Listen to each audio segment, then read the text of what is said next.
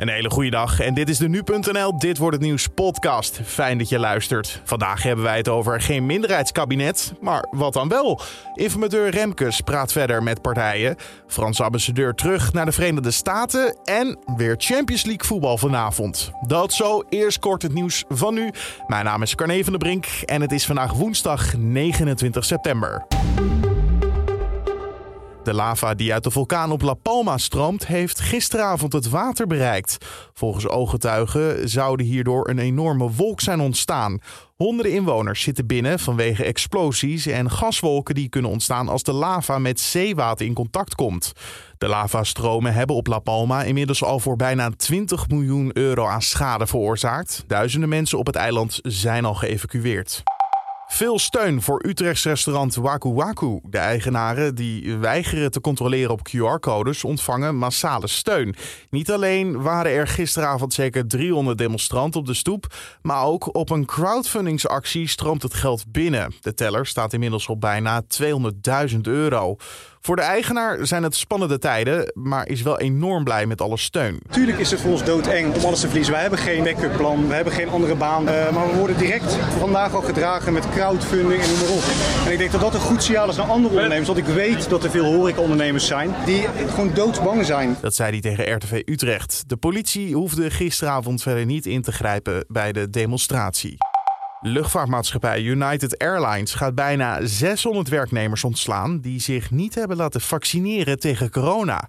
Begin augustus verplichtte het bedrijf al haar 67.000 werknemers om zich te laten vaccineren. En wie dat niet deed, zou worden ontslagen. United Airlines was daarmee een van de eerste grote Amerikaanse bedrijven dat een coronavaccin verplicht stelde voor haar personeel. En zo'n 2000 werknemers lieten zich niet vaccineren om medische of religieuze redenen. Zij mogen wel bij het bedrijf blijven werken. En als sport, want er waren gisteren heel wat groepswedstrijden in de Champions League. Zo scoorde Messi zijn allereerste doelpunt voor zijn nieuwe club Paris Saint-Germain. Ze wonnen met 2-0 van Manchester City. En er was ook Nederlands succes, want Ajax won van Besiktas ook met 2-0. Trainer Erik ten Hag is trots. Het begin hebben wij de wedstrijd gedicteerd en het publiek heeft het gewaardeerd. En eh, ze hebben achter ons gestaan van de eerste tot de laatste minuut en dat is een geweldig gevoel. Dat zei hij tegen Ziggo Sports. Steven Berghuis had een glansrol.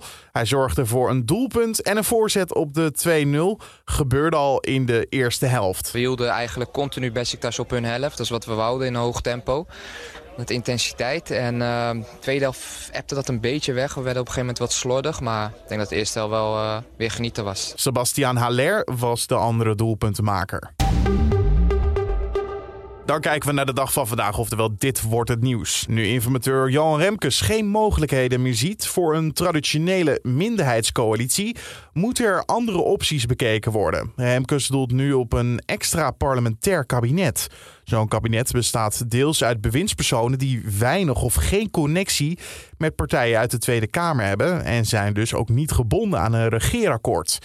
Denk bijvoorbeeld aan een kabinet van VVD, D66 en het CDA, aangevuld met ministers van PvdA, GroenLinks en ChristenUnie. Die laatstgenoemde partijen kunnen dan oppositie voeren, maar voelen zich dan wel ja, deels verbonden met het kabinet. Remkes roept alle partijen op om hun verantwoordelijkheid te nemen, gezien de verkiezingen al meer dan een half jaar geleden zijn gehouden. Hij praat vandaag verder met de partijen. De Franse ambassadeur voor de Verenigde Staten keert terug naar Washington. De ambassadeur werd samen met zijn collega in Australië vorige week nog teruggeroepen vanwege diplomatieke conflict over de aanschaf van onderzeeërs. Gebeurde allemaal toen het Verenigd Koninkrijk, de Verenigde Staten en Australië een nieuw veiligheidspact met elkaar sloten. De Fransen lopen daardoor nu een deal van 30 miljard euro mis. Ze zouden onderzeeërs leveren, maar daar zetten de Australiërs een streep doorheen. Zij kiezen nu voor Amerikaanse onderzeeërs.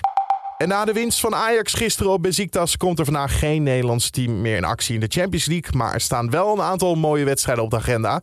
Zo speelt Manchester United met waarschijnlijk Ronaldo tegen het Spaanse Villarreal.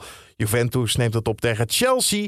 En Ronald Koeman zal met Barcelona zich van zijn beste kant moeten laten zien tegen Benfica.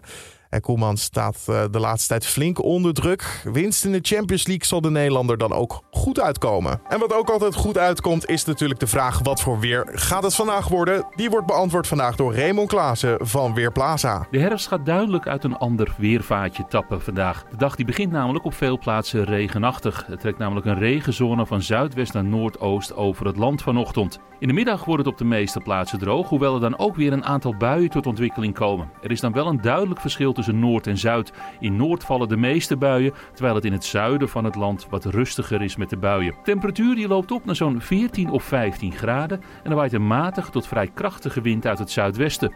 In de loop van de middag gaat het in het noordelijk kustgebied stevig waaien. De wind kan zelfs hard of stormachtig worden in het Waddengebied. Ook komen er zware windstoten voor van ruim 80 km per uur. Op de Waddeneilanden sluiten we niet uit dat er zelfs windstoten van 90 tot 100 km per uur gaan voorkomen. De avond verloopt dan ook nog onstuimig in het noorden van het land. In de nacht naar donderdag wordt het geleidelijk aan vanuit het westen wat rustiger en blijft het op de meeste plaatsen droog. Dankjewel Remo Klaassen van Weerplaza. En om af te sluiten nog even dit. Bij de opnames van het YouTube-programma Het Jachtseizoen van Stuk TV is een figurant zwaar gewond geraakt. Gebeurde in de veerhaven van Den Helder. De figurant viel van een uh, ophaalbrug 4 meter naar beneden. En ze waren op dat moment net een aflevering aan het opnemen met Martin Garrix. Het is niet duidelijk op dit moment hoe het met de figurant gaat. Tot zover deze Dit Wordt Het Nieuws podcast eh, voor de woensdag 29 september.